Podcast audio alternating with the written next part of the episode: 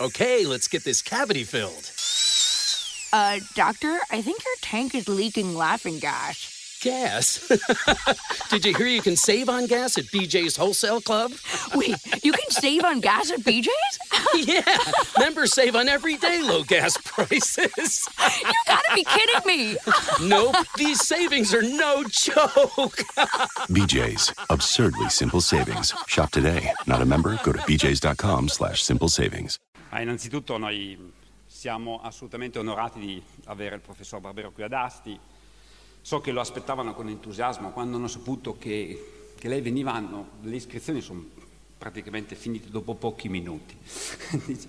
e, um, io sono davvero emozionato. L'ho già incontrato, ma eh, ogni, volta, eh, ogni volta che lo incontro è diventato ancora più importante, ancora più famoso, ormai lo conoscono, lo conoscono ormai dappertutto.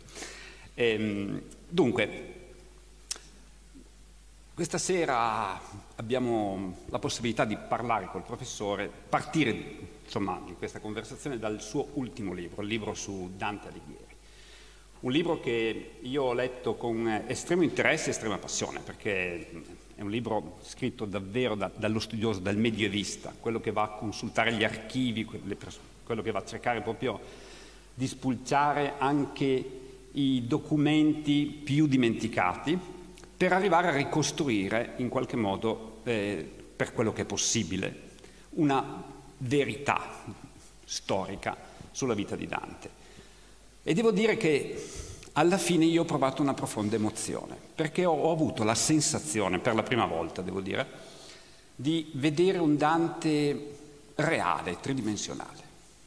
E ho capito che l'occhio dello storico, l'occhio, se volete, anche un po' disincantato dello storico, che si attiene al principio di realtà, sa cogliere aspetti che i commenti, che spesso si tramandano di, di libro in libro, di manuale in manuale, ci impediscono di cogliere.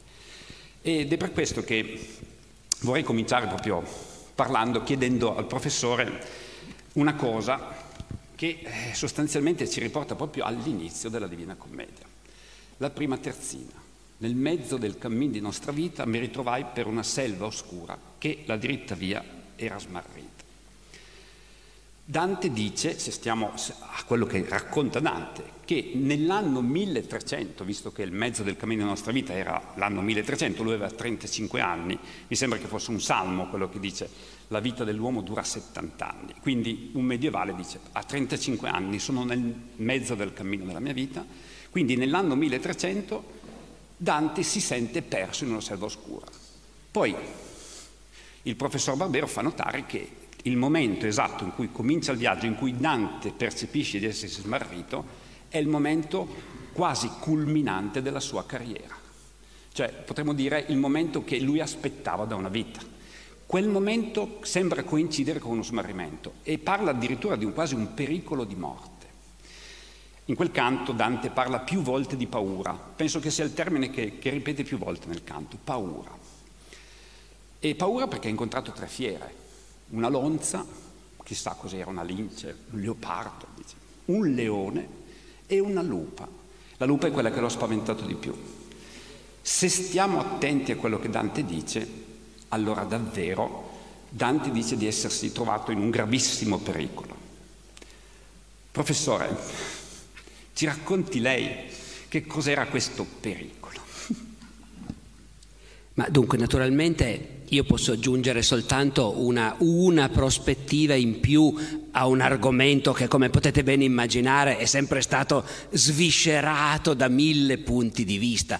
Voglio dire, non c'è alcun dubbio che Dante dica a un certo momento io, io mi ero perso, mi ero perso, eh, non sapevo più qual era la strada, nel primo del Purgatorio Virgilio aggiunge anche un'altra cosa. Sono lì di fronte a Catone, Catone Uticense, che si è suicidato perché stava combattendo per la libertà e quando ha visto che aveva perso si è suicidato e Dante si prende questa incredibile libertà di non metterlo all'inferno, un suicida. Perché se ti sei ammazzato per la libertà, ecco, e parlando con uno che si è suicidato, Virgilio dice, guarda Dante, perché Catone pensa che loro siano due dannati che sono usciti di straforo dall'inferno, no? Ecco, e, e Virgilio dice a Catone, no, no, questo qua non è mica morto, ma ci è andato vicinissimo. Questi non vide mai l'ultima sera, ma per la sua follia le fu sì presso che molto poco tempo a volger era. Cioè Virgilio dice questo qua stava per morire. Suicida? Io Quasi quasi ci starei all'ipotesi eh, che Dante, visto che stanno parlando con Catone che si è suicidato, ci stia confessando che lui la tentazione l'ha avuta. Ma questo, come dire, nessuno potrà mai esserne sicuro. Però quello che è certo è che appunto cos'è questo traviamento di Dante? Mille interpretazioni ci sono già state. Traviamento intellettuale, arroganza, presunzione, oppure si era dimenticato di Beatrice cosa che poi Beatrice gli rimprovererà ampiamente, gliela fa pagare fino in fondo eh, nel corso della commedia.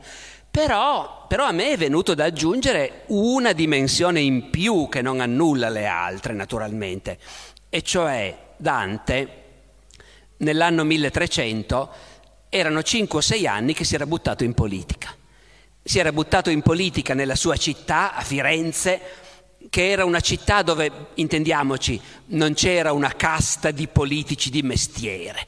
Tutti i cittadini che avevano un minimo di mezzi e che avevano voglia di partecipare potevano partecipare, però c'erano quelli che prendevano parte ogni tanto e c'erano quelli che invece stavano sempre in un consiglio o in un altro. Dante per 5-6 anni è sempre lì.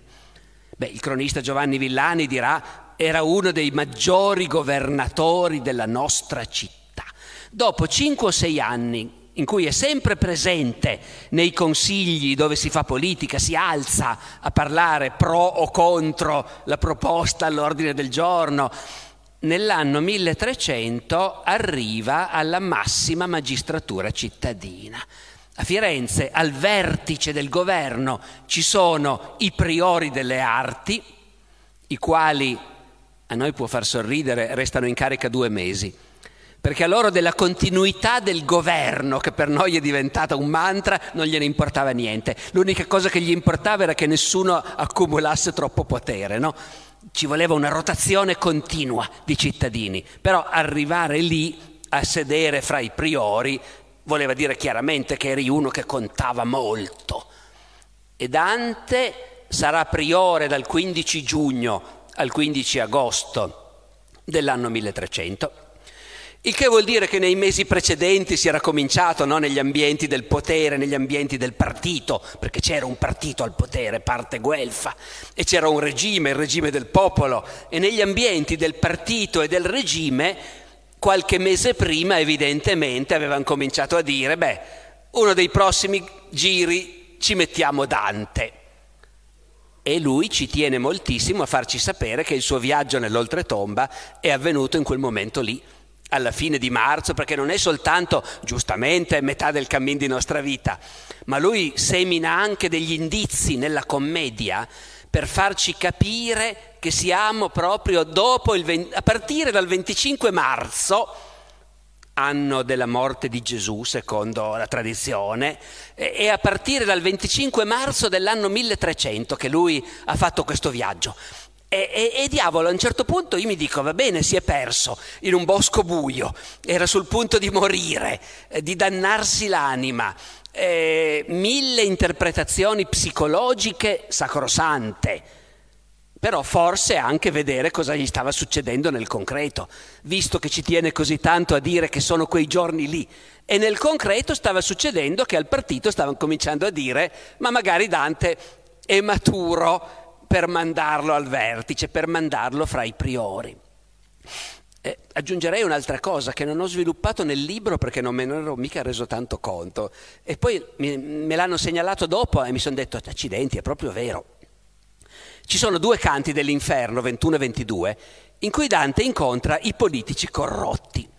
Nel loro gergo si chiamano i barattieri, quelli che hanno preso bustarelle, quelli che hanno preso soldi per far passare un provvedimento, una nomina. Ecco, i barattieri sono protagonisti di due canti dell'inferno E la cosa straordinaria è che questi, quando entrano nella bolgia dei barattieri, cioè, capiamoci, dei politici corrotti, è la prima volta in tutta la commedia, e anche l'unica in realtà, che Dante e Virgilio incontrano una squadra di diavoli che sono lì di guardia, no? i malebranche.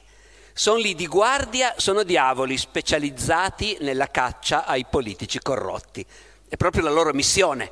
Infatti all'inizio ne arriva uno in volo che si porta sulle spalle un politico corrotto, un barattiere. No? Questi diavoli, la cui missione specifica è di dar la caccia ai politici corrotti, quando Virgilio li vede, dice a Dante, tu è meglio che non ti fai vedere.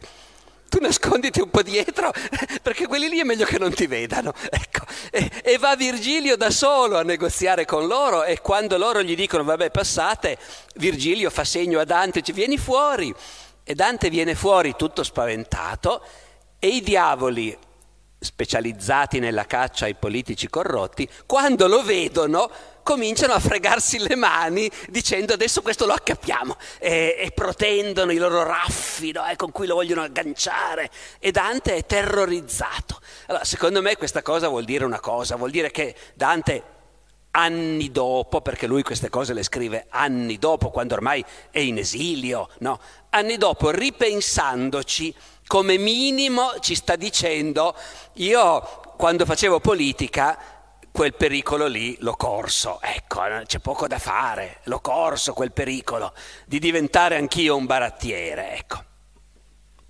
E infatti è proprio questo che ho trovato illuminante del libro, il fatto che ehm, il professore, con molta delicatezza, devo dire, perché mh, mm, si muove quando si parla di Dante, voglio dire, parliamo di Dante, però eh, il professore ha saputo mettere in luce rispetto, al, possiamo dire, il Dante tridimensionale, cioè il Dante che potrebbe essere stato, eh, oltre che accusato di baratteria, c'è proprio un testo d'accusa del 27 gennaio del 1302. Dante viene mm, accusato insieme ad altri, forse altri due, di baratteria, vuol dire mm, di essersi intascato del denaro o di aver accettato promesse di denaro in cambio di favori o in cambio addirittura di eh, favoreggiamenti per qualcun altro dei prossimi triori. Si, si, si pensava che si, si, pagasse anche per i, chi sarebbe stato eletto nel, nel mandato successivo. E vedere questo Dante eh, accusato di baratteria e nel canto 21, 22 poi nel canto ventitresimo addirittura lui e Virgilio scappano, devono scappare perché rischiano di essere presi. Sono lì che gli arrivano dietro in volo, no, pronti infatti, ad acchiapparli.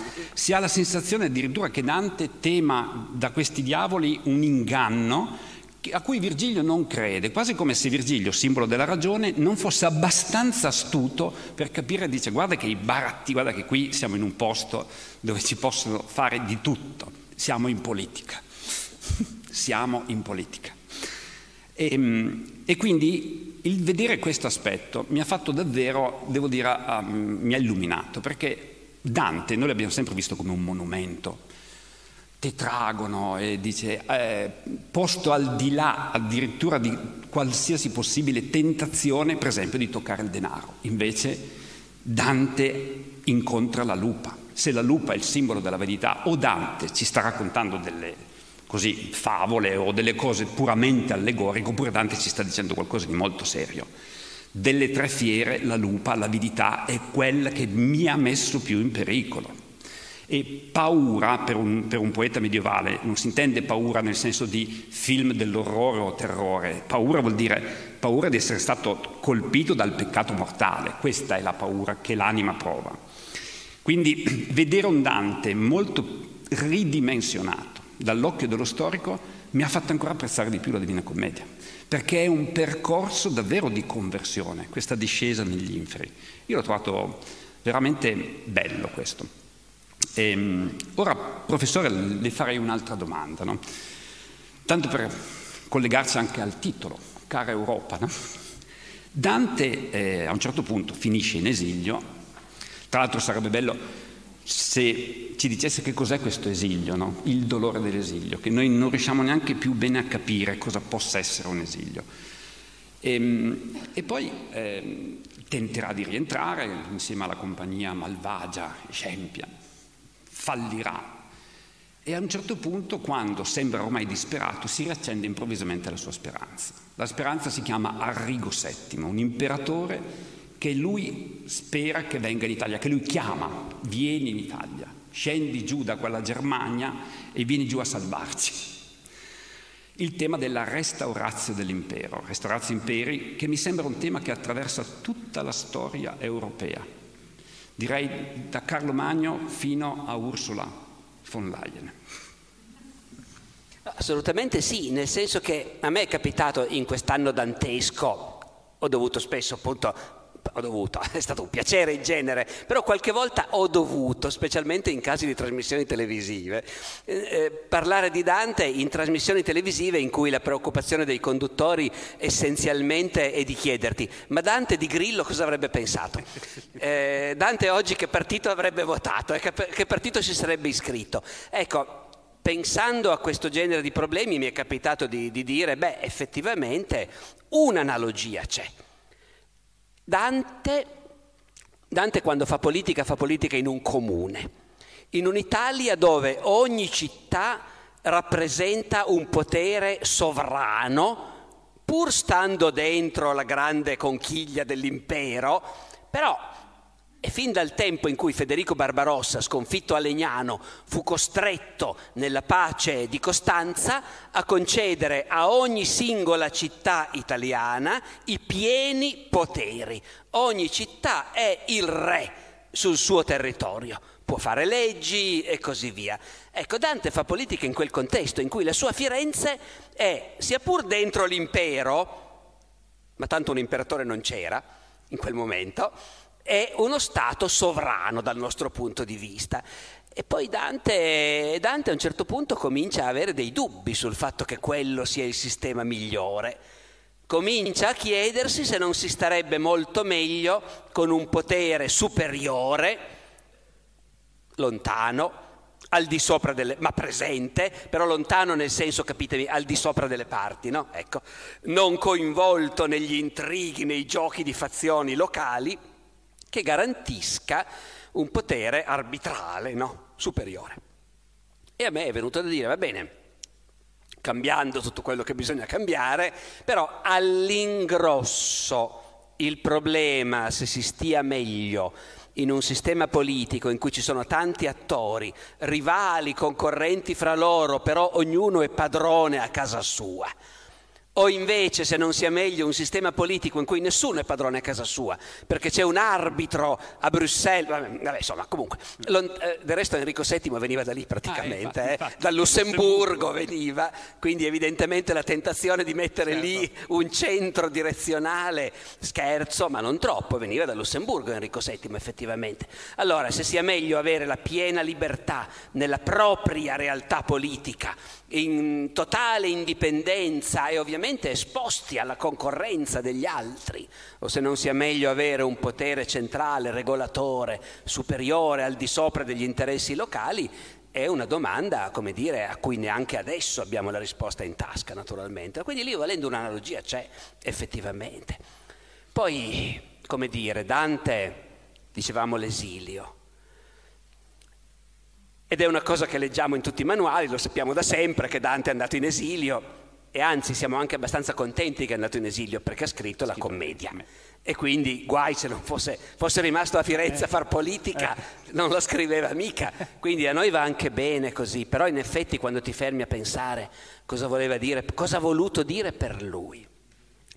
E allora in questo c'è una contraddizione in realtà, perché da un lato essere cacciati in esilio quando si faceva politica nell'Italia di Dante era un rischio sempre presente.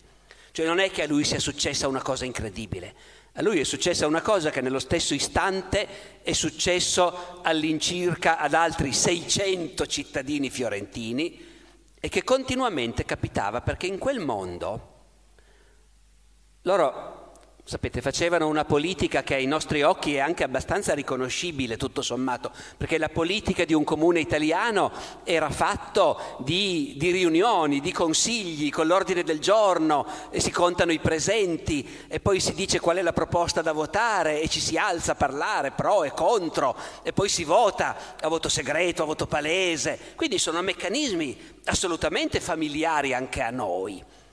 Però una delle grosse differenze l'altra è la violenza, che è sempre presente.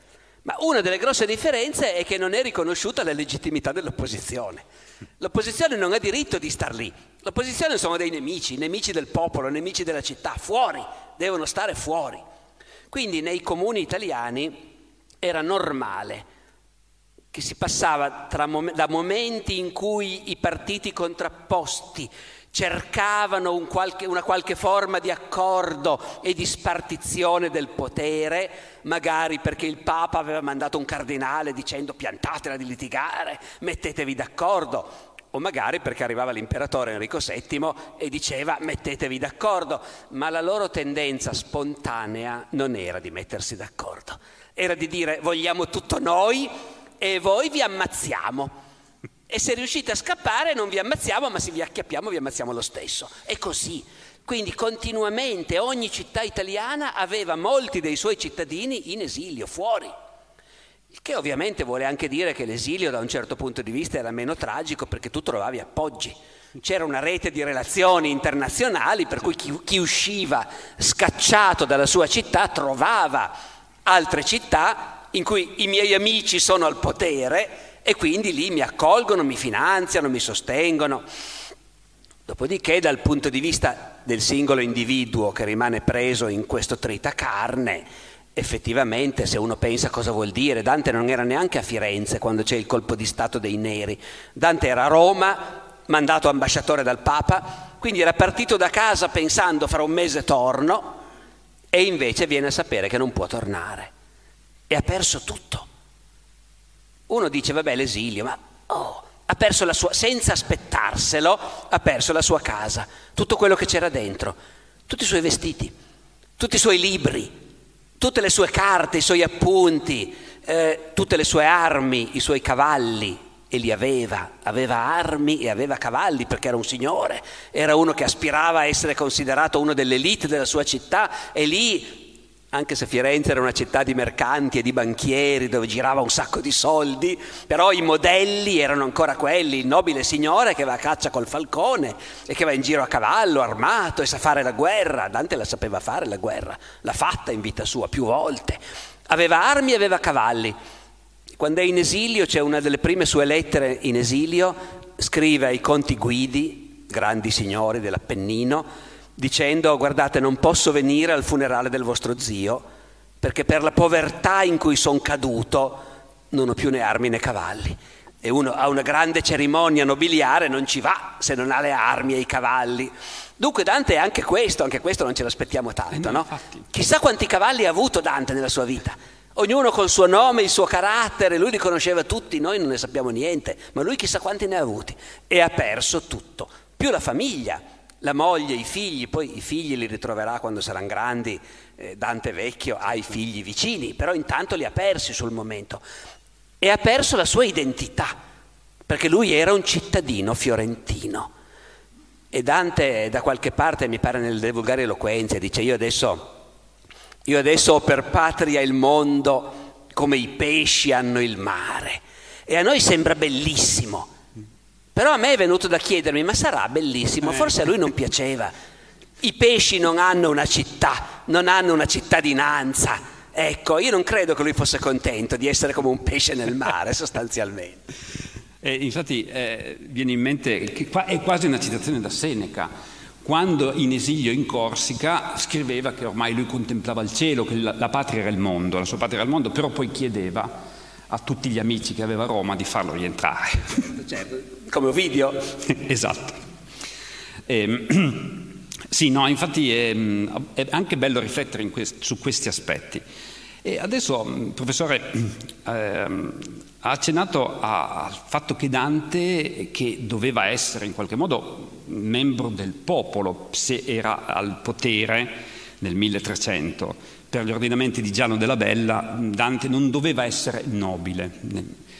Però poi quando incontra Cacciaguida, Cacciaguida, questo suo trisavolo, che era stato cavaliere, fatto cavaliere da, dall'imperatore Corrado II, forse o in occasione una, della seconda crociata, lui si sente onoratissimo di avere questo trisavolo, addirittura gli dà del voi, tira fuori tutto un lungo discorso sul voi che si dovrebbe usare in questi casi quando si ha a che fare con persone di, di, di, di alto lignaggio.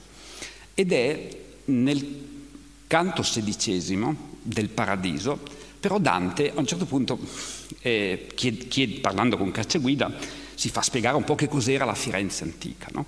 Cacciaguida parla in fiorentino antico, come dire io ero membro di quella cittadina delle antiche mura, quindi non venivo dal contado, non, non ero un parvenu, del, un immigrato, esatto.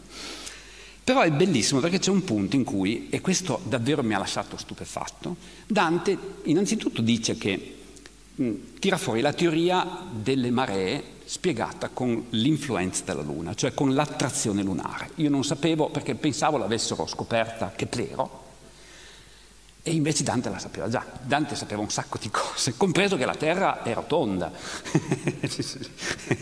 Quelli che pensano che nel Medioevo fossero tutti terrapiattisti, ma non mi risulta. Però eh, Ecco, vado al punto, ma Cacciaguida gli dice, eh sì, è come la, la, la luna fa salire e scendere la marea, anche la fortuna eh, fa salire e scendere la nobiltà. E cioè dice, a volte io ho visto nobili che erano in alto, famiglie che erano in alto e poi sono scomparse, sono diventate oscure e a volte ho visto il contrario, salire. Quasi come se Dante volesse già implicitamente dire che lui ormai quella nobiltà non ce l'ha più, ma in realtà ce l'avrebbe. Questo qui è un bellissimo problema perché, dunque, eh, intanto capite qual è la situazione.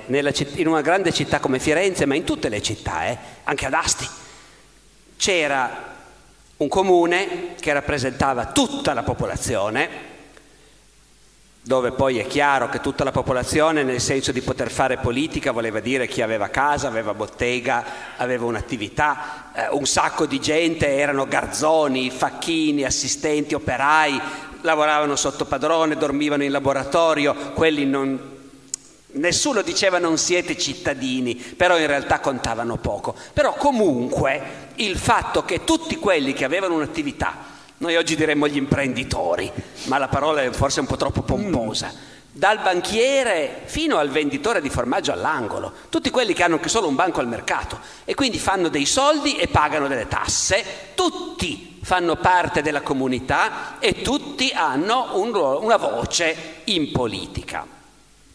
E poi però in ogni città ci sono delle famiglie che, come dire, sono partite allo stesso modo, sono partite facendo i soldi, magari non col banco al mercato, magari con gli appalti, con i pedaggi, non delle autostrade, ma rendevano i pedaggi dei ponti, rendevano quanto oggi quelli delle autostrade, eh, la gestione dei beni della Chiesa, tante famiglie cittadine che avevano fatto i soldi da un po' di tempo e in quella loro società quelli che avevano fatto i soldi per prima cosa si fabbricavano una torre in città e poi compravano cavalli, compravano armi, compravano terre, compravano castelli. No? Queste grandi famiglie ad Asti, i Solero, i Malabaila, gli Scarampi, ma tante altre, no? partiti dal nulla però hanno fatto i soldi e poi non vivono più come il negoziante all'angolo, vivono da gran signori.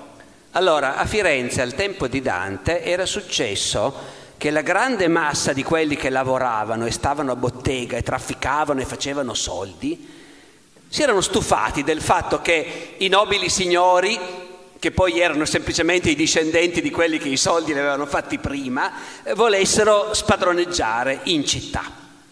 E attraverso una serie di rivoluzioni e di riforme, a Firenze al tempo di Dante si era arrivati a dire Qui chi comanda è la gente che lavora, loro dicevano il popolo, e i nobili signori che invece fanno armare cavalieri i loro figli e fanno i tornei, le feste e hanno le torri, i castelli, le terre, i contadini, ma non stanno a bottega, quelli non li vogliamo. Quelli, anche se sono una parte dei cittadini più ricchi, più, più rispettati, però quelli in politica non li vogliamo, non devono più poter comandare nella nostra città. Il risultato è che quando Dante ha all'incirca verso i 30 anni, gli è già morta Beatrice, ha già scritto tante poesie d'amore, ha capito che quella cosa lì la sa fare, ha scritto La vita nuova, è impegnatissimo a scrivere poesie e a studiare filosofia, però siccome è uno che fa tante cose, che ha voglia di fare tante cose, scopre che gli interessa la politica. Per fare politica a Firenze in quegli anni bisogna essere membri del popolo. Se sei di una famiglia con molti cavalieri, come certi amici di Dante, come Guido Cavalcanti, come Forese Donati, quelle famiglie lì sono ricche, influenti, contano molto, ma se sei un cavalcanti non potrai mai diventare priore, non potrai mai sedere in uno dei consigli che ogni giorno votano le decisioni del comune. No, ci sono delle leggi che ti escludono. E Dante invece, Dante che non è a quel livello, Dante è, è il primo della sua famiglia che ha ereditato i soldi e che potrebbe anche lui fare la vita del nobile cavaliere però invece Dante vuole fare politica.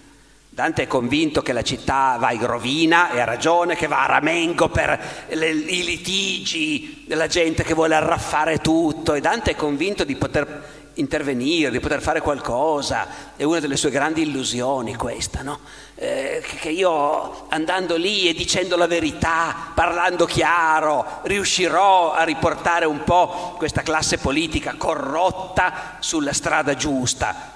Invece poi si perde lui, finisce lui sulla strada sbagliata, no? Ecco, però lui ci credeva.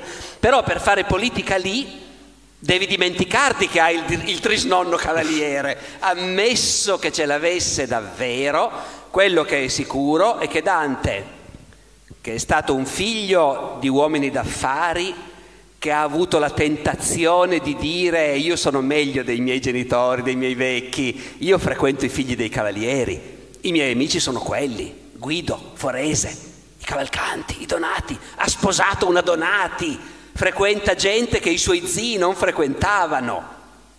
E non è così raro, eh? Faccio una piccola divagazione, ce n'è un altro nella storia del nostro Medioevo italiano di personaggio che ha avuto la stessa sbandata, e cioè il figlio di un mercante di Assisi, il quale mercante di Assisi aveva fatto un sacco di soldi, e il figlio si vergognava un po' di tutti quei soldi del papà ma all'inizio quello che lui aveva l'impressione di aver capito era che si vergognava perché fare il mercante è una roba da povera gente e lui invece voleva essere un cavaliere. Francesco voleva essere un cavaliere. Anche lui ha le armi, i cavalli, sogna di andare alla crociata, di andare alla guerra. Poi, poi ha una serie di shock e capisce che in realtà i soldi del papà continuano a fargli schifo, però per un altro motivo perché è Madonna povertà quella che lui vuole seguire, no? Ecco. E, e c'era, c'era questa cosa, i giovani che avevano ereditato un sacco di soldi avevano la tentazione di dire ma io non vado più a bottega, io faccio un'altra vita. Però se vuoi fare politica, invece, devi servire il popolo, devi servire il regime del popolo. Ci puoi star dentro cercando di orientarlo in modo più moderato, non escludiamo proprio i nobili completamente e invece, come dire, le rivendicazioni dei poveracci, quelle pensiamoci bene, mm, da quello che si capisce, noi abbiamo vari verbali no, di riunioni di consigli in cui Dante si alza a parlare, da quello che si capisce Dante è a favore di un regime di popolo moderato non si può sbattere proprio la porta in faccia ai nobili signori, ai cavalieri, che poi sono i suoi amici e i suoi cognati, no? Ecco, però è un regime di popolo. E io giurerei che quando sedeva sulle panche di quei consigli, Dante non andava a raccontare a tutti il mio trisnonno era cavaliere, ecco, ah. francamente. E invece il trisnonno cavaliere salta fuori in un'epoca del tutto diversa, quando Dante non vive più lì. Dante è in esilio, Dante vive alla corte di Can Grande della Scala, signore di Verona, dove sono tutti cavalieri. E io giurerei che lo guardano dall'alto in basso, come fa Farinata degli Uberti, no? che quando se lo vede arrivare eh. gli dice tu come nasci? Chi fuorli maggior tui? Ecco, Io giurerei che a Verona era pieno di gente che guardava Dante dall'alto in basso dicendogli chi sono i tuoi antenati? Ecco, e lui risponde, ce l'ho l'antenato. Il trisnonno cacciaguida, cavaliere, crociato, martire, cosa vuoi di più? Ma perché in quel momento lui vive in un mondo dove essere nobili, bisogna essere nobili, insomma, ecco. Mentre nella Firenze in cui faceva politica non bisognava essere nobili. Eh, questo è da...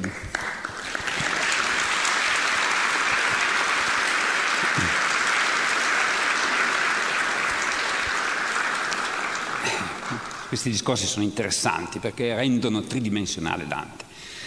With the Lucky Land slots, you can get lucky just about anywhere. This is your captain speaking. Uh, we've got clear runway and the weather's fine, but we're just going to circle up here a while and uh, get lucky.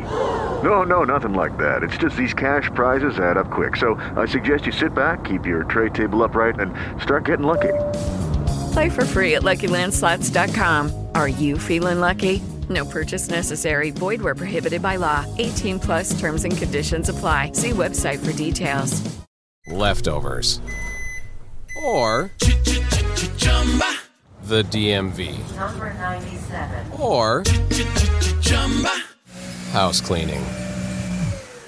Or Chumba Casino always brings the fun. Play over a hundred different games online for free from anywhere. You could redeem some serious prizes. Chumba.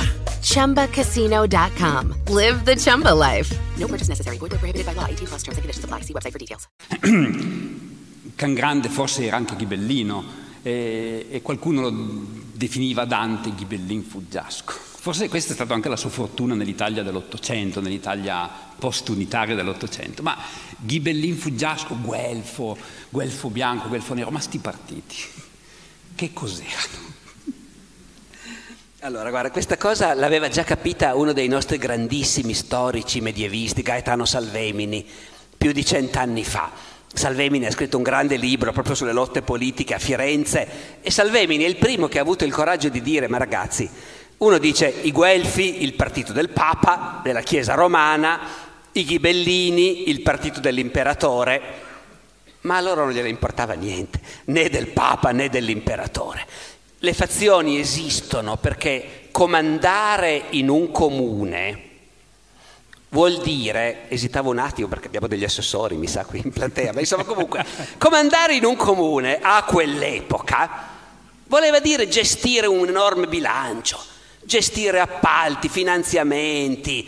Firenze era la, una delle città, insieme con Venezia, era la città più ricca del mondo, del loro mondo. Era, una, era come dire New York oggi o Londra. C'era una quantità di soldi che giravano sconvolgente e chi era al governo gestiva quei soldi. Quando Dante è priore succede un incidente a Firenze, eh, perché il Papa ha mandato un cardinale, come al solito, per cercare di fare la pace fra i partiti. E questo cardinale è lì che lavora per cercare di pacificare i partiti e si attira anche molte inimicizie. E, e a un certo punto racconta il cronista Dino Compagni, coetaneo di Dante, eh, racconta Dino Compagni, a un certo punto ci fu uno di non molto senno, non tanto furbo, che tirò un colpo di balestra al cardinale. Cardinale era nel palazzo del vescovo, alla finestra, gli arriva il colpo di balestra, colpisce per fortuna l'impannata della finestra, il cardinale se la cava, però rimane un pochino scioccato naturalmente. Il governo, cioè i priori, uno dei quali è Dante, decide di mandare un regalino al cardinale per provare a rabbonirlo. Diceva, ti ha tirato la balestrata, però guarda, e gli arriva uno ci va Dino Compagni, se non sbaglio proprio, con un piatto con sopra 2000 fiorini d'oro appena coniati. Ora io lo so che a noi dire 2000 fiorini d'oro non vuol dire niente. Diciamo 2 milioni di euro? Ecco, un piatto con 2 milioni di euro. E i priori dicono al cardinale eh, di aver compassione se è così poco, ma di più non possono spendere senza un'autorizzazione consigli, dei consigli, il che vuol dire che fino a 2 milioni di euro possono spendere senza controlli. Mi spiego? Ecco. Poi Dino Compagni dice che il cardinale era un gran signore. Dice, e li guardò e disse che li aveva cari e molto li guardò, ma non li volle. Allora, eh, però capite, essere al governo significa gestire enormi finanziamenti. E, e quindi c'è poco da fare, però adesso non mi ricordo più perché stiamo dicendo questo, qual è il punto sì, di partenza? Ghibellini, eh, Guelfi e. Ghibellini, ecco, quello che interessa davvero è andare al potere e arraffare. In tutte le città ci sono fazioni che vogliono il potere, però non vivono dentro delle città, come dire, in vitro, senza rapporti con l'esterno, vivono dentro un mondo e in quel mondo ci sono per esempio il Papa e l'imperatore in continuo conflitto, anche se in teoria dovrebbero andare d'accordo, perché l'intero mondo cristiano è costruito sull'idea che il Papa e l'imperatore, tutti e due messi lì da Dio, devono governare il mondo. E loro ogni tanto ci provano anche ad andare d'accordo, ma è molto più frequente che litighino. E allora in quel mondo diventa abbastanza naturale che chi è impegnato in politica in una città e vuole arraffare tutto il potere, tutto per sé, e ai nostri avversari niente invece, è certo che se si potesse avere la protezione del Papa, che ci dia una mano ad arrivare al potere e a tenerlo, e la tentazione è forte, ma è chiaro che se in una città una fazione sviluppa forti legami con il Papa, e i loro avversari cosa faranno? E andranno dall'imperatore a chiedere la protezione dell'imperatore. E così nascono queste fazioni che sono legate esclusivamente agli interessi politici locali, però poi si coordinano in questo mondo e diventano invece dei partiti trasversali. Poi intendiamoci, eh, le cose passano di padre in figlio. E così come nell'Italia di oggi io ogni tanto ho l'impressione che le famiglie dove il nonno era fascista hanno continuato a raccontare ai loro figli che in fondo il regime non era così male e che invece i partigiani, ecco, e, e invece le famiglie che stavano dall'altra parte hanno una memoria diversa, così ovviamente anche i Guelfi e i Ghibellini, ecco, diventava un fattore di identità e quindi si tramandava di padre in figlio e alla fine magari ci credevano anche. Noi siamo quelli della Chiesa, no, noi siamo quelli dell'impero.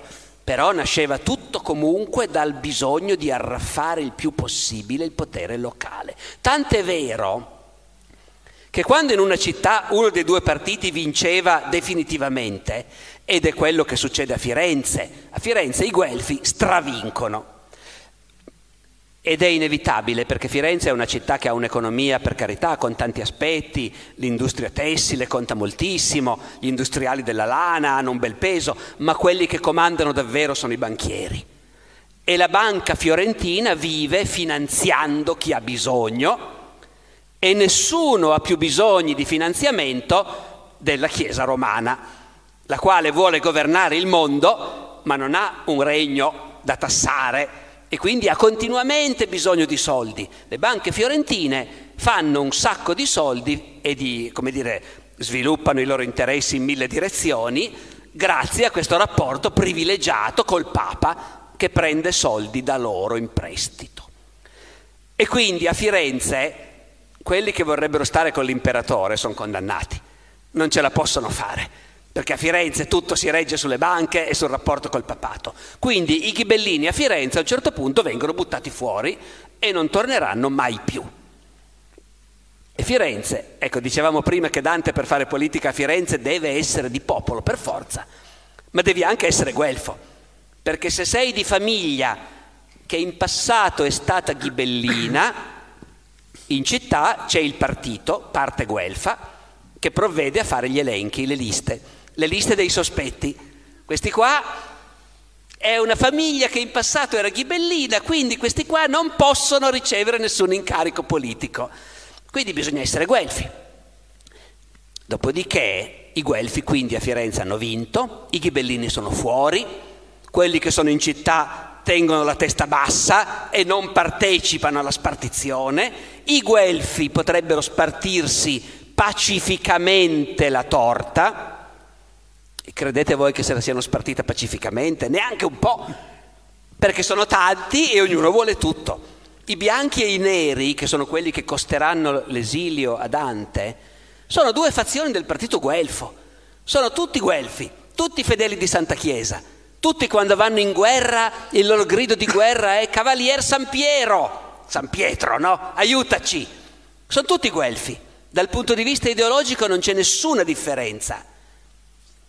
Però noi siamo quelli della banca Cerchi e noi siamo quelli delle banche degli spini, dei donati, no, ecco, e, e, quale banca eh, preferisce il signor Papa? Ecco, ci si spacca per quello. Quindi lì di ideologico non c'è più niente. Poi quando Dante finisce in esilio, a questo punto uno capisce anche che nei primi tempi, cacciato da Firenze, insieme a centinaia di altri guelfi bianchi, perché hanno vinto i guelfi neri. E loro fino al giorno prima erano guelfi e basta, e i ghibellini per loro orrore. Poi si trovano fuori, cacciati in esilio, senza più un diritto, scoprono di essere uguali ai ghibellini. I ghibellini sono in esilio anche loro da tanto tempo, e allora, e allora andiamoli a cercare e facciamo fronte comune uno dei rarissimi documenti che noi abbiamo sulla vita di Dante in esilio, ehm, perché capite, mentre era a Firenze ci sono tanti documenti che ce lo mostrano, che prende soldi in prestito, chissà perché, ma comunque quello è da vedere, eh, o che partecipa appunto alle riunioni politiche. Da quando va in esilio l'archivio di Firenze non ha più documenti che parlano di lui e non lascia molte tracce documentarie Dante quando è in esilio ma uno dei rarissimi documenti che ci dicono Dante nel periodo dell'esilio, quel giorno era in quel posto, faceva quella certa cosa, è il verbale di una riunione in un castello del Mugello a San Godenzo, in cui si tiene una riunione dei capi dei guelfi bianchi in esilio, fra cui Dante, e dei capi dei ghibellini in esilio. I ghibellini sono in esilio da 50 anni, i bianchi da tre mesi ma sono già lì seduti allo stesso tavolo che ragionano insieme su come fare la guerra contro il regime nero di Firenze. Quindi Dante Ghibellin fuggiasco, Dante semplicemente che cerca gli alleati dove li può trovare, ecco. Poi lui rifletterà sul fatto che l'impero non era un'idea così sbagliata, sì. che effettivamente forse rispetto ai papi corrotti e violenti che lui incontra durante la sua vita, un imperatore al di sopra delle parti che viene dal Lussemburgo, appunto, potrebbe governare meglio, ma questo non vuol dire diventare ghibellino, vuol dire semplicemente, come dire, aver preso atto che i partiti, i partiti nascono per ragioni di interesse, non hanno veramente un fondamento ideologico, ecco. Grazie, molto, molto interessante. Ecco, a questo punto viene, verrebbero tantissime domande, insomma.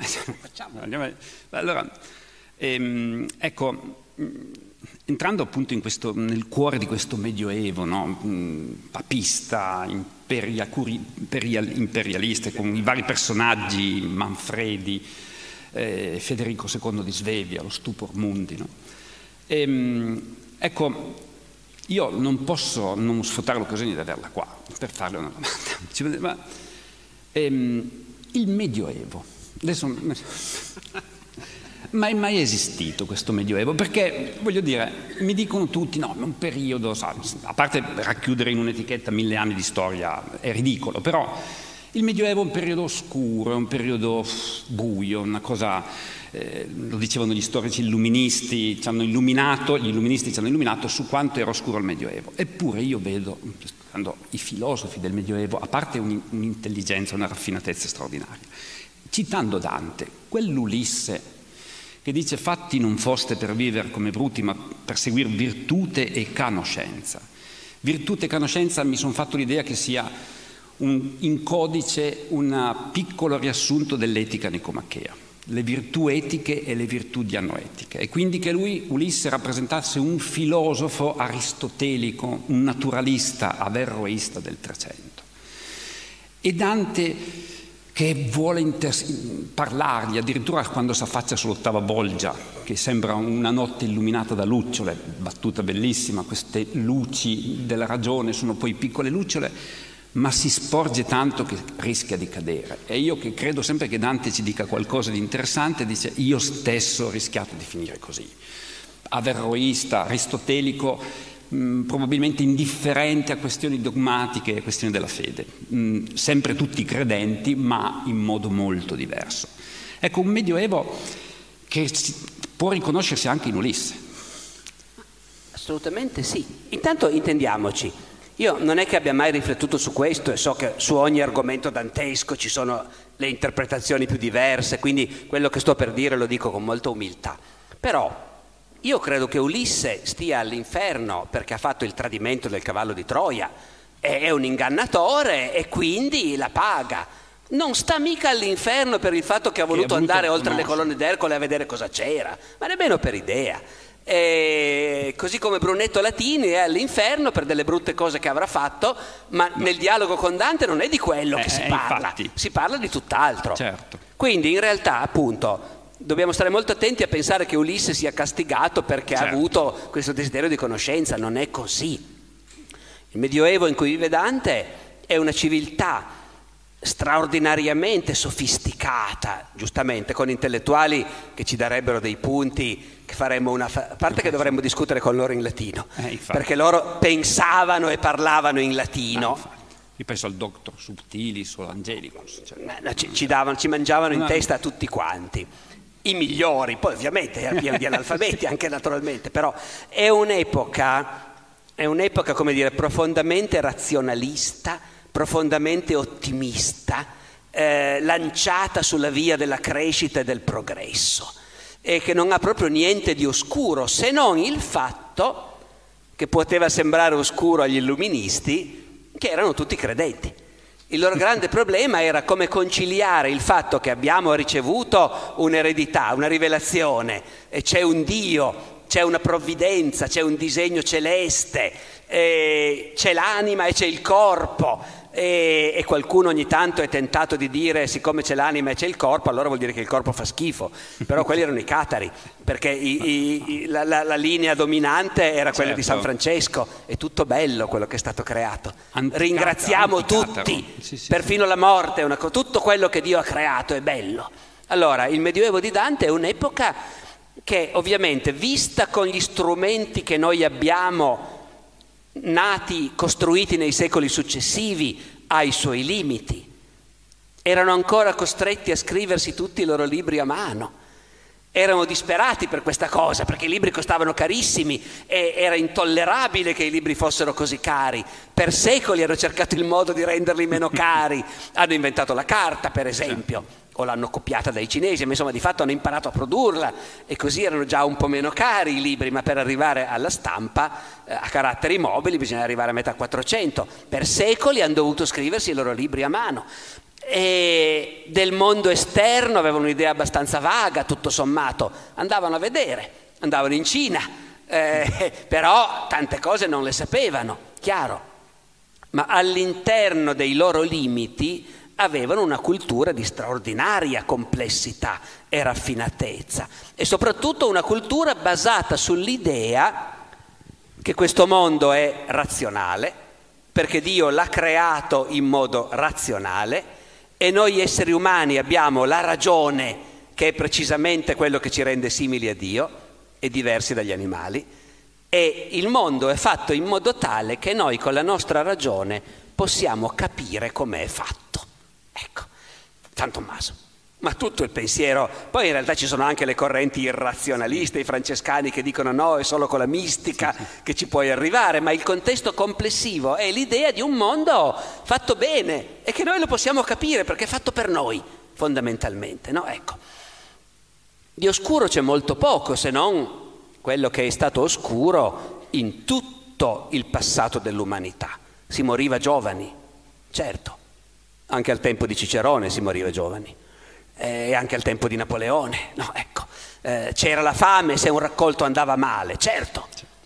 Eh, l'ultima fame in cui la gente dalle nostre parti muore di fame nel 1816-17, non è proprio il Medioevo eh, soltanto, no? ecco, quindi un conto è il fatto che il passato rispetto alla nostra epoca scientifica, tecnologica, eh, fosse un passato in cui le sofferenze e il dolore erano più presenti, eh, però per il resto la civiltà medievale è, è la civiltà che manda Marco Polo in Cina e Cristoforo Colombo in America. Perché se noi accettiamo che il Medioevo finisce con la scoperta dell'America, che ovviamente è una convenzione, eh? Io quando faccio lezione ai miei studenti la prima cosa che cerco di spiegargli è che queste etichette che noi appiccichiamo ai periodi sono etichette, servono a noi per orientarci, sono segnali stradali, ma non vuol dire che davvero esisteva il Medioevo e a un certo punto è finito. Io gli chiedo sempre, quando è finito il Medioevo? Qualcuno dice nel 1492. Dice in che giorno? Che ora? ecco, 12 ottobre. A che ora? Ecco, a quel punto capiscono. Dopodiché, anche ammesso che il Medioevo sia finito il 12 ottobre del 1492, se ne deduce che Cristoforo Colombo era un uomo del Medioevo. Come infatti era. È un uomo che rappresenta tutto il Rinascimento. Tutto il Rinascimento rappresenta l'enorme crescita che il Medioevo ha accumulato per secoli e che a un certo punto gli fa perdere la testa, no? gli fa pensare a tutti di essere ormai, come dire, superiore a qualunque cosa, ai vertici della storia umana, pari agli antichi. Al tempo di Dante erano ancora a metà strada, non pensavano di essere pari agli antichi, pensavano di essere superiori agli antichi. In altre parole, pensavano gli antichi erano grandiosi, formidabili, Virgilio. Eh, Aristotele, l'etica nicomachea, grandiosi, nessuno di noi è alla loro altezza. Gli mancava qualcosina però. Poi è nato Cristo, ha cambiato la storia del mondo. Noi lo sappiamo, Aristotele non lo sapeva. Io rispetto a Aristotele sono un nanerottolo, però ne so più di lui, perché vengo dopo. Ecco, questo era l'atteggiamento al tempo di Dante. Molto, molto interessante. E, um, un'altra cosa um, sul, sul Medioevo, eh, visto che quando incontra Cacciaguida si parla di crociate, siamo nel cielo di Marte, formano una croce questi spiriti che incontrano Dante. La crociata, il, la guerra di religione, no? allora si studia spesso sui libri, è un po' manualistico, no? sembrano guerre di religione, ma in realtà sono guerre economiche sostanzialmente. Io però non ci ho mai creduto fino in fondo. Ho visto che si mescolano le due cose, guerra economica e guerra religiosa, perché mh, lì partivano re, partivano anche imperatori, hanno rischiato la vita, qualcuno c'è morto. Cioè, se uno muore combattendo, non credo che lo facesse solo per denaro. Ma il denaro doveva comunque centrare da qualche parte o qualcuno che forse ci teneva più degli altri del denaro si è accodato a questa grande avventura. Diciamo, quello è un grandissimo problema che si ripresenta regolarmente nella storia e che esiste anche al nostro tempo, naturalmente. Eh? In altre parole, gli eserciti, le truppe occidentali stanno in Afghanistan perché ci sono dei fondamentali interessi economici da difendere o perché c'è una questione ideologica di visione del mondo, di difesa di ideali, di prestigio, di, della faccia Mm, non che la risposta sia facile, eh? io tenderei a dire non può essere solo per motivi economici. I nazisti hanno sterminato gli ebrei e anche lì si dice sempre eh, le ricchezze degli ebrei da prendere, ma i nazisti hanno ostinatamente sterminato gli ebrei fino alla fine del 1944, investendo risorse, treni, ferrovie, personale che sarebbero state indispensabili al fronte e invece i nazisti dovevano deportare gli ebrei di Budapest. Ecco, lì c'è poco da fare, non riesci a spiegare tutto soltanto con le motivazioni economiche, anche se devi sapere che nel mondo ovviamente i fattori economici contano e condizionano certo. e nelle crociate c'è stata gente che ci ha fatto un sacco di soldi, certo. certo. Però no, oggi diciamo chi, se ci sono ancora dei manuali che dicono vabbè ma le crociate sono dettate da motivazioni economiche riflettono una visione storiografica un, un, po' arretrata effettivamente, nel senso che non è che noi abbiamo la verità in tasca, però frequentando questa gente, la gente del Medioevo, cercando di capirli, di parlare con loro, di capire chi erano, ti viene la netta sensazione che loro avevano una scala di valori e che in questa scala di valori eh, il possesso di Gerusalemme era una cosa per cui valeva la pena di spendere tesori e di farsi ammazzare. Ben inteso ci sono anche nel mondo di oggi eh, popoli e stati per i quali il possesso di Gerusalemme è una cosa per cui vale la pena di farsi ammazzare e, e, non lo fanno per motivazioni soltanto economiche, quindi non dovremmo far fatica a capirli. Il problema è che quando questo grande entusiasmo medievale per il possesso di Gerusalemme che ovviamente, capite, nasceva dall'idea che la storia è importante. Noi siamo il frutto di una storia, noi siamo i cristiani e la nostra storia nasce quando Gesù viene al mondo e poi soprattutto quando Gesù predica e ancora di più quando Gesù viene messo a morte e risorge. E dove è accaduto tutto questo? A Gerusalemme. Gerusalemme è il posto più importante del mondo. Sapete, nel Medioevo, come si diceva anche prima, sapevano benissimo che la Terra è rotonda, dopodiché quando uno la vuole rappresentare su un foglio di carta la deve appiattire. E, è abbastanza comune farsi beffe dei geografi medievali che quando rappresentavano il mondo al centro mettevano Gerusalemme. No? Ecco, mi ricordo bene, è frequente dire, ah, è la loro visione, Gerusalemme al centro. Perché invece il centro del mondo qual è esattamente? C'è forse un centro del mondo obbligatorio? Il centro del mondo ognuno lo mette dove vuole. Nei nostri planisferi, del tutto casualmente, l'Europa è al centro. Io non ho mai guardato un libro di testo cinese, ma ho i miei dubbi che sulle cartine dei cinesi l'Europa sia al centro. No? Ecco. E, e per loro era Gerusalemme, certo, il posto più importante del mondo. E quindi procurarselo, controllarlo, averlo nostro, visto che siamo circondati da maledetti infedeli, eh, lì purtroppo la visione del mondo sia tra i cristiani sia tra i musulmani era manichea. Noi abbiamo ragione e quegli altri hanno torto, noi siamo buoni e quegli altri sono cattivi, Dio è con noi e quelli invece sono i nemici di Dio, i cani infedeli si assomigliavano come gocce d'acqua, i cristiani e i musulmani nel Medioevo e nell'età moderna anche. Ecco. E, e dunque possedere Gerusalemme era una missione importante. Poi è chiaro, quando è che agli europei è venuto in mente di andare davvero a conquistare Gerusalemme, che gli arabi avevano conquistato già nel VII secolo e per secoli e secoli nessuno se ne era preoccupato? Quando l'Europa è in grande crescita demografica, piena di giovanotti disoccupati, eh, piena di energie, piena di, eh, no? con grandi porti che stanno mettendo in mare grandi flotte, principi ansio- ambiziosi che non hanno più spazio a casa loro. Certo, c'è tutto questo ovviamente. Prima non veniva in mente a nessuno, in quel contesto lì invece gli viene in mente. Però una volta che gli è venuto in mente è, è anche il momento perché il Papa a fine XI secolo, Urbano II, decide di dire ai cristiani andate a prendere Gerusalemme. Perché il Papa da un po' di tempo ha rafforzato enormemente la sua posizione ed è diventato veramente il sovrano della Chiesa, che nei mille anni precedenti era molto decentrata e senza un governo centrale a Roma, e adesso invece c'è ed è in concorrenza con l'imperatore. Avete presente la lotta per le investiture? Enrico IV, Gregorio VII, l'abbiamo fatto tutti a scuola, no? Ecco. E il Papa deve dimostrare che lui è davvero al vertice del mondo cristiano. E allora dire ai principi cristiani, ve lo dico io, il Papa, andate a prendere Gerusalemme e vedere cosa succede, in quel momento lì ha un senso e un secolo prima nessun papa ci avrebbe pensato naturalmente, quindi ci sono tutte queste cose, però una volta che l'idea viene messa in circolo ci credono, ci credono tutti.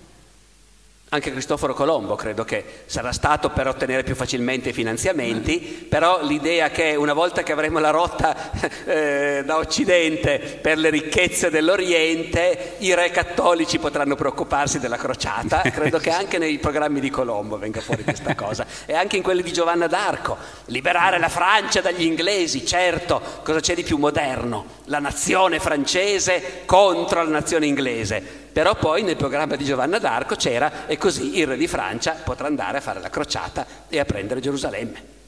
Lucky Land Casino asking people what's the weirdest place you've gotten lucky? Lucky? In line at the deli, I guess. Aha, in my dentist's office.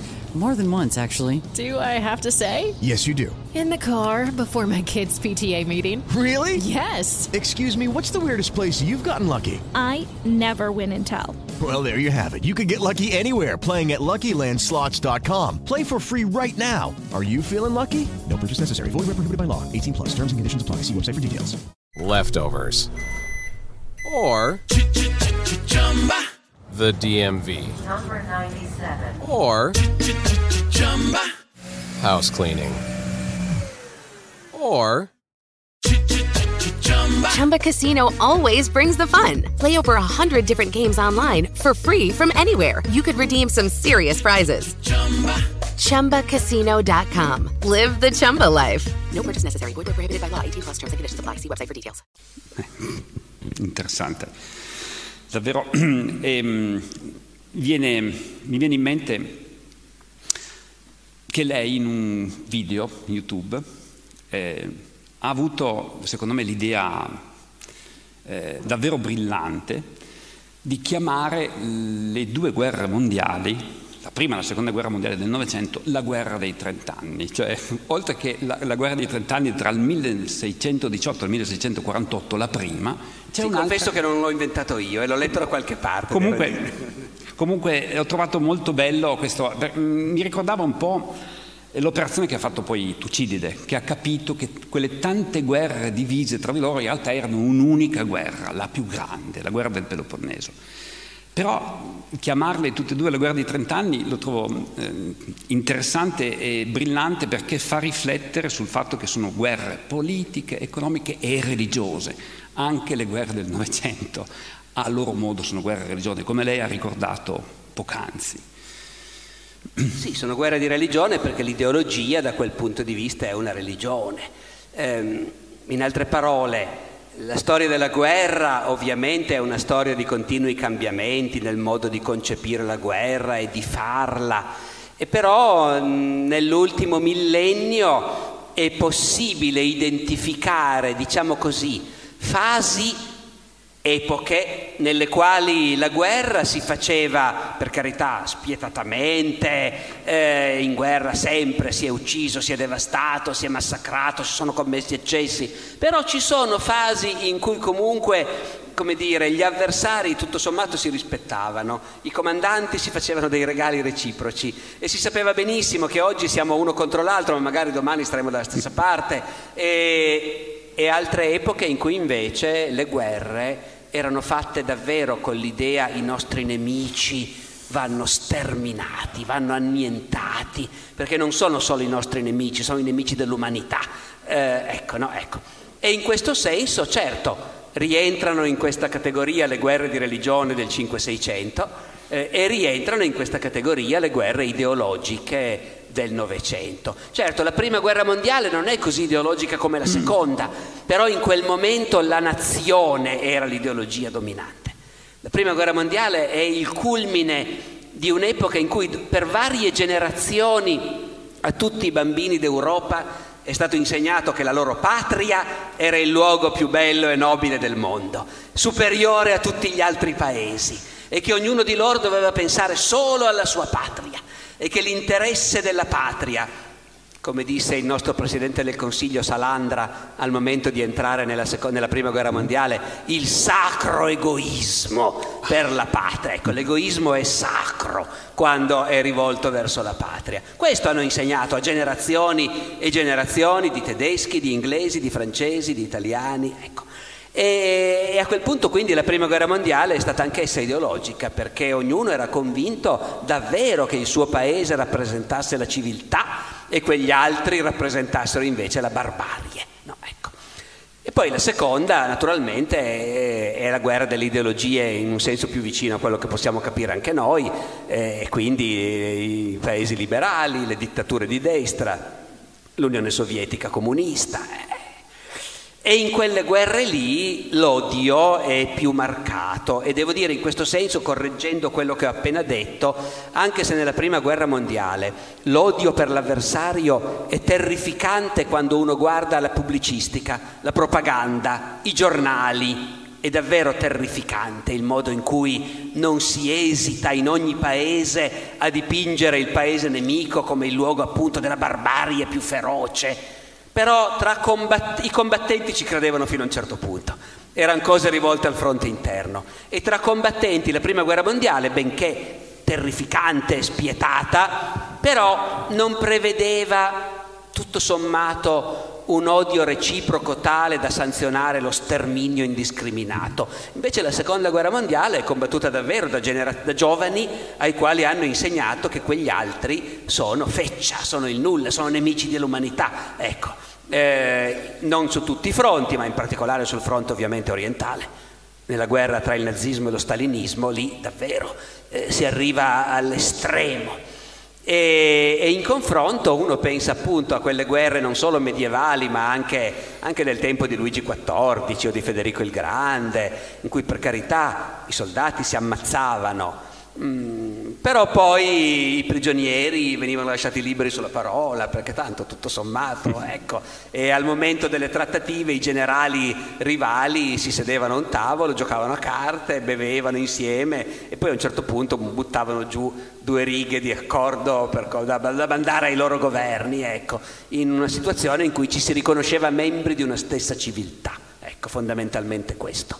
Eh, mentre invece appunto le guerre ideologiche sono guerre in cui non ci si riconosce come membri di una stessa civiltà con gli stessi diritti. Stiamo per arrivare in, in chiusura, volevo farle... Siamo, no, ehm, volevo eh, chiedere questo proprio una cosa.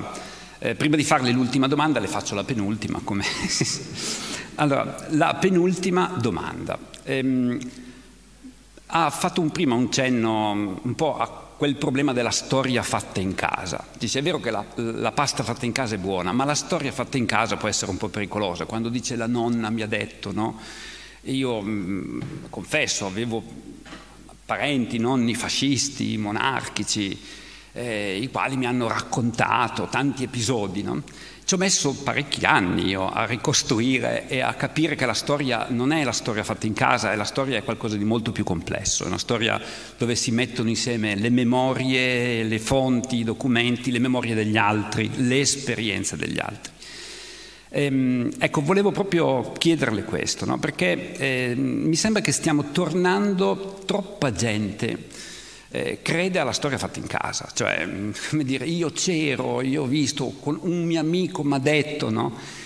E, ed è stupefacente come non ci si accorga che invece il compito, dice, di, di, cioè il bello è studiare storia proprio per questo, per liberarsi da prospettive troppo soggettive, troppo eh, pregiudiziali, per provare a provare, a fare qualcosa di più, cioè a levarsi un po' più in alto anche se poi eh, mi ricordo un titolo di un saggio che avevo letto ai tempi dell'università molto bello di Marrou, eh, lo storico è condannato alla tristezza dello storico. Diceva Marrou, dice, sta verità, visto che la storia è una realtà umana, è sempre inesauribile, non sarà mai possibile arrivare a dire, mettere un punto definitivo.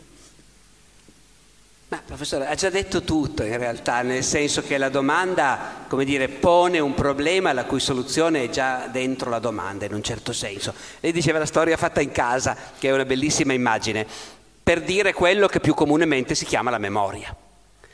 La memo- eh, diciamo, quello che vale la pena di sottolineare è che nel nostro discorso pubblico non è sempre così chiara la differenza fra la memoria e la storia. Tanto che sentiamo ogni tanto gli appelli a una memoria condivisa. Ecco, come se potesse esistere una memoria condivisa. Una memoria condivisa non può esistere. Noi parliamo della storia recente, d'accordo? Della storia del Novecento, del nostro paese. Poi la storia umana è una cosa immensa, chissà qualcosa regni, del periodo dei regni combattenti nella Cina, del primo... No, ecco, dopodiché allora chissà quali passioni c'erano, chissà quale odio per i nemici, quale volontà di difendere la propria causa e noi non sappiamo più niente, c'è anche questo nella tristezza della storia, il sapere che le cose pian piano si disgregano, si perdono, si dimenticano e, e il pensare che le cose che a noi appassionano così tanto, fra mille anni non faranno più effetto a nessuno. Come per noi i Guelfi e i Ghibellini, forse alla fin fine, no, ecco. Dopodiché, però, va bene, lasciamo stare queste malinconie. la memoria non può essere condivisa perché la memoria è quella degli individui, delle famiglie, dei gruppi, delle città. Man mano che ci allarghiamo ovviamente è già più una semplificazione perché ovviamente in ogni gruppo umano c'è chi la vede in un certo modo e chi la vede in un certo altro. Però mettiamola proprio in un modo molto terra-terra. Le vicende che sono avvenute a ciascuno di noi, o ai nostri genitori, ai nostri nonni, ovviamente per noi si ingigantiscono, assumono un'importanza enorme. E per le persone che non hanno interesse o abitudine a riflettere in chiave storica, sono l'unica realtà. In questi casi esito sempre, mi chiedo sempre fin dove è giusto che io citi dei casi personali, però vabbè, ormai ci siamo dentro.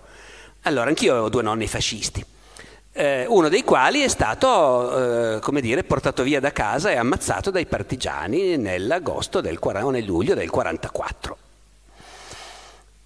E mia mamma era ancora bambina, mia zia era più grandicella, avevo diverse zie più grandi di mia mamma, le quali hanno dovuto andare a un certo punto, quando è arrivato il prete del paese, a dire guarda che l'hanno trovato, bisogna andarlo a prendere, il corpo, hanno dovuto partire, andarlo a prendere. Ecco. Ovviamente mia zia ha sempre avuto chiaro in testa che i partigiani erano dei delinquenti, dei criminali, eh, e, e, e come dire, sarebbe stato completamente inutile mettersi a discutere con lei su questo. La memoria è quello. Dopodiché, se tu accetti l'idea che il mondo è grande, che ci sono tante persone oltre a te, oltre alla tua famiglia nel mondo, che hanno fatto esperienze diverse, vissuto cose diverse, visto cose diverse. Impari a confrontarti, a mettere, come dire, sui piatti della bilancia tante cose diverse e allora magari scopri che quello che è successo a te e alla tua famiglia è, dire, è controbilanciato da altre cose che sono successe dall'altra parte e allora da un lato Ecco, chi, in genere questo primo passo lo fanno in tanti e ti porta a dire, ah, oh, erano tutti uguali. Ma in realtà bisogna andare ancora oltre e rendersi conto che invece non erano tutti uguali. Perché,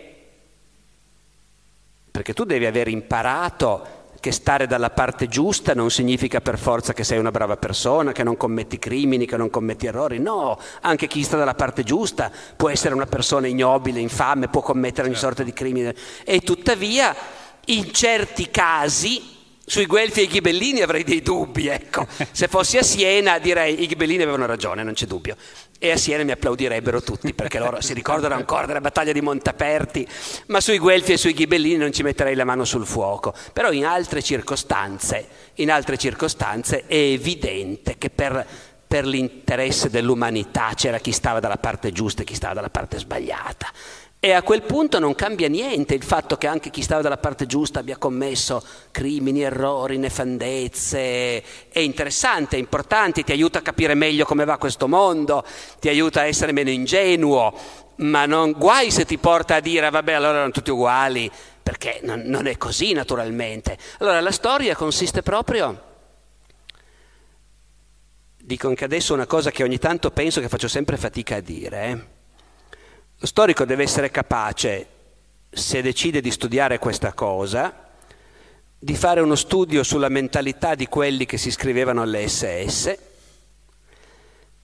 e di capire che tanta gente probabilmente si è iscritta alle SS in perfetta buona fede, credendo che fosse una bella cosa, e, e, però non possono non essersi accorti che si picchiavano gli ebrei e si mandavano nei lagheri comunisti, e però si saranno detti, beh, è una buona cosa anche questa, bisogna, è giusto. E molti di loro poi avranno chiuso gli occhi di fronte a quello che succedeva e molti altri invece avranno sposato in pieno quello che si stava facendo e molti di loro erano brava gente che teneva famiglia. E questo bisogna essere capaci di farlo e anche di entrare nella testa di chi portava gli ebrei nelle camere a gas e qualcuno di loro pensava stiamo facendo una grande cosa. Molti altri avevano bisogno di ubriacarsi tutti i giorni perché sentivano che quello che stavano facendo era spaventoso. E del resto i loro capi gli dicevano, ci sono discorsi di Himmler in cui dice il mondo non dovrà mai sapere perché non capirebbero quello che stiamo facendo. No? Ecco, Però lo storico deve essere capace di parlare anche con quei morti lì e, e di dargli voce, di capire com'erano, come pensavano, cosa sentivano. E però senza per questo dire sono tutti uguali, non cambia niente, conservando la capacità di dire meno male che quelli li hanno perso.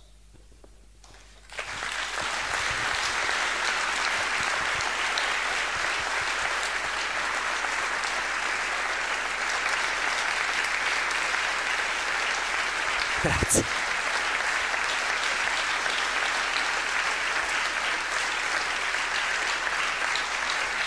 Grazie mille.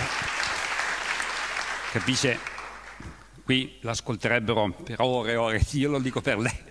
Per- È per lei che chiudiamo l'incontro. Comunque, ehm, eh, sì, mi viene in mente una battuta di- del partigiano Johnny, quando Johnny eh, si aggrega al primo gruppo di, di- di- di partigiani che sono inizialmente i garibaldini e dice sono finito, poi commenta, dice dalla parte giusta nel settore sbagliato, dice, però dalla parte giusta. Ehm, grande, grande narratore della resistenza il nostro Fenoglio. Ehm, tornando al Medioevo, in realtà vorrei parlare di una bambina. Ehm, a Firenze negli anni verso fine appunto del XIII secolo ha cominciato a combattersi in realtà anche un'altra guerra, non solo quella tra, tra Guelfi bianchi e Guelfi neri, una guerra sull'amore, no? tra Guido Cavalcanti e Dante, sul senso dell'amore, su che cosa significava amare, se amare era amore platonico che poteva portarci verso il cielo o se era amore plutonico, come diceva Cavalcanti, giù negli inferi. Ehm, però c'è una bambina, una bambina eh, che viene descritta nel capitolo 3 della vita nuova di Dante, no? vestita di nobilissimo colore, onest- umi- onesto e umile, o umile, non so come sia l'accento, e sanguigno, sanguigno, color rosso. Una bambina col vestitino rosso. A me, io lo devo dire, mi fa venire in mente il famoso film di Schindlerlist, la bambina col vestitino rosso. E mi fa venire in mente quello per, per diversi motivi, eh, ma soprattutto perché quella segnò la conversione della vita di Dante. Dice Dante, io in quel momento ho capito, ho intuito che tutto sarebbe cambiato per me e anche Schindler alla fine si converte, tra virgolette, vedendo il vestitino rosso della bambina. Eh, quell'incontro mi ha, mi ha, davvero colpito e anche commosso, raccontare Dante che incontra per la prima volta Beatrice. Forse era il 1274, forse era maggio. Avevano nove anni, sì. Allora, dunque, intanto capite di cosa stiamo parlando. Il punto è che la generazione di Dante era interessati, i giovanotti della generazione di Dante erano ovviamente interessatissimi all'amore e i giovanotti di buona famiglia che avevano studiato, che avevano l'abitudine a leggere, a scrivere e così via, avevano scoperto da poco tempo questa cosa che li appassionava moltissimo, cioè che si poteva discutere dell'amore con gli amici in versi, in versi in volgare. No, Dante lo dice nella vita nuova, prima si poteva solo in latino. E da poco tempo sono venuti fuori questi poeti che scrivono invece d'amore in volgare. È la novità elettrizzante no, di quella generazione. Dante è uno dei più giovani, altri già più vecchi di lui stanno già facendo questa cosa e lui vuole essere uno di loro, vuole partecipare a questa cosa. Ora, la cosa interessante è che loro sono totalmente appassionati dall'amore, ma lo vedono in modo un po' diverso rispetto a noi post-romantici, perché noi abbiamo ereditato, parlo di concezioni ideali e letterarie ovviamente, la realtà magari è un po' diversa, ma nel nostro mondo ideale l'amore è una cosa meravigliosa, interamente positiva, senza alcun aspetto negativo e all'amore bisog- l'amore vince tutto, bisogna abbandonarsi totalmente. Loro erano un po' più in dubbio, non fosse altro perché, come dicevo prima, erano innamorati della ragione, dell'idea che la ragione ti deve guidare nella vita e non, erano, non, avevano mica fatto nessuna fatica ad accorgersi che l'amore non sempre ti porta a comportarti in modo razionale.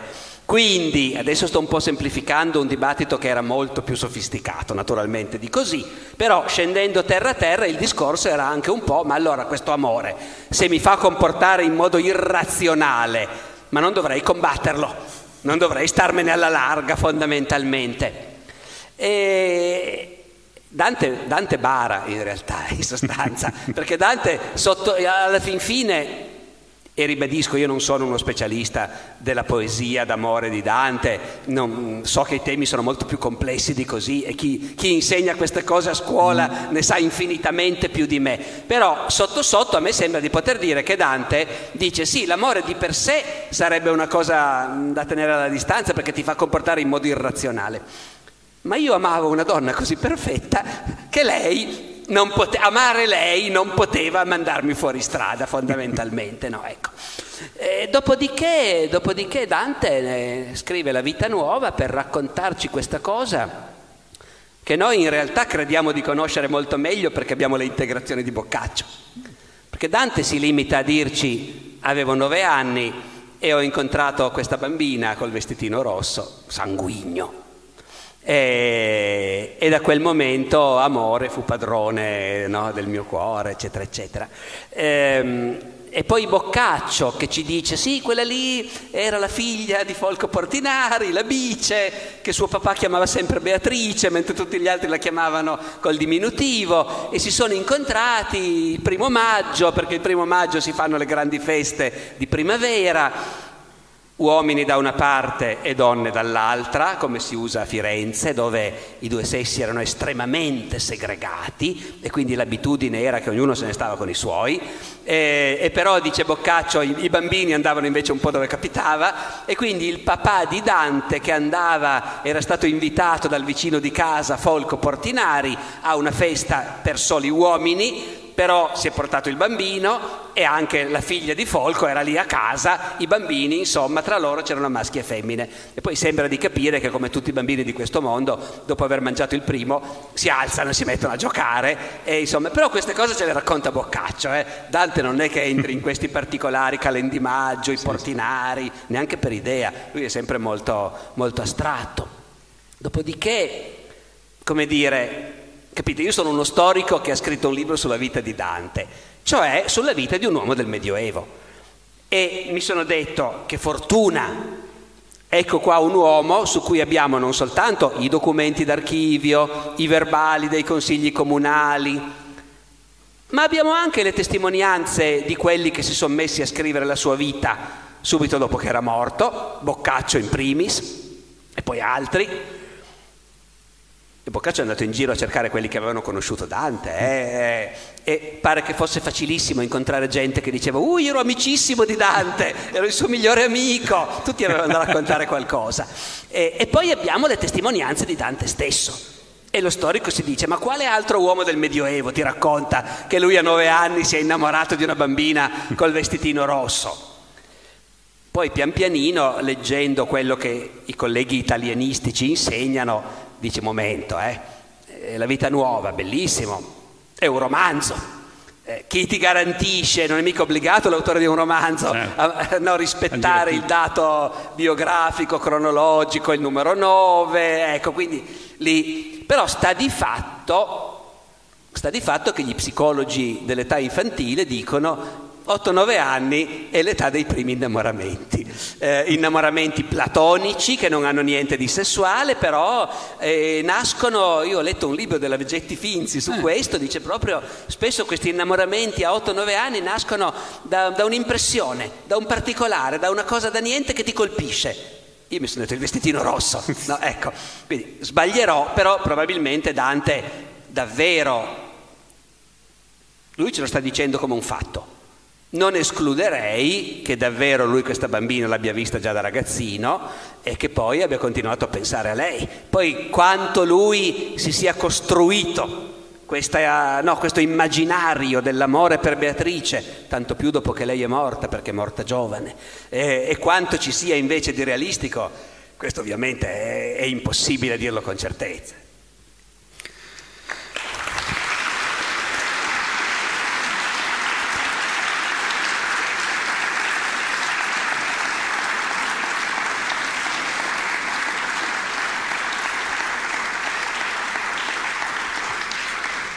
L'ascolteremmo, lei lo sa, è abituato, però questa sera penso che eh, il professore sia stanco e, e avete visto con che, che, passione racconta queste cose. Infatti io mi domando, ma perché aggiungi, sai, mh, vogliono mettere educazione civica, abbiamo po- già pochissime ore di storia, abbiamo un programma immenso, pochissime ore in più educazione civica, ma l'educazione civica è raccontare storie in questo modo. Penso che sia già veramente incorporata. Sono assolutamente d'accordo.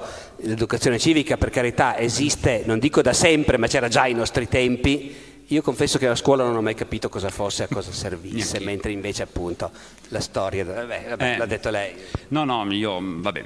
Comunque, professore, la, la- la- la ringrazio a nome di, di- di tutta Asti. Ci ha fatto un, un grandissimo onore e piacere a venire a trovarci. Complimenti ancora. e- Grazie a voi, grazie a lei, Grazie. grazie mille. eh, Professore, grazie davvero. Grazie a tutti.